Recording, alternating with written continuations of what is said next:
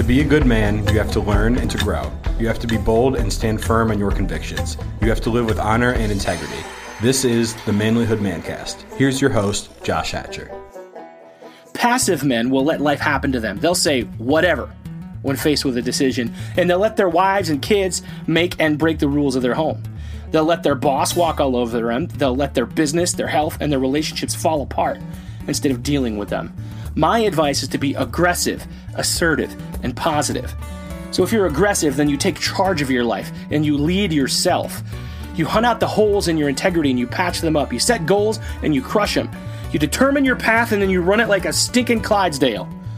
Aggression sometimes has a negative connotation, so we want to clarify. Unless you're physically protecting yourself or your family or an innocent person from harm, aggressiveness should not be directed towards people. Be assertive. Communicate expectations clearly and consistency. People cannot treat you the way that you want them to treat you unless you tell them how to treat you. So don't be afraid to be the bad guy sometimes. Be positive. Eeyore will never be on top. Why? Because he's a sad sack hack full of sawdust and complaints.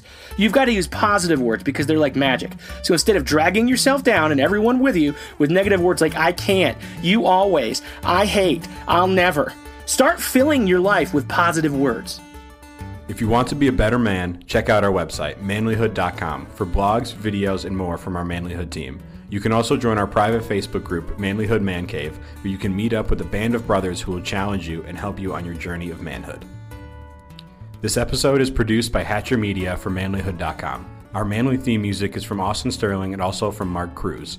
Be sure to subscribe and leave us a review on iTunes, YouTube, or wherever you are listening to the show. Tune in again for more of the Manlyhood Mancast.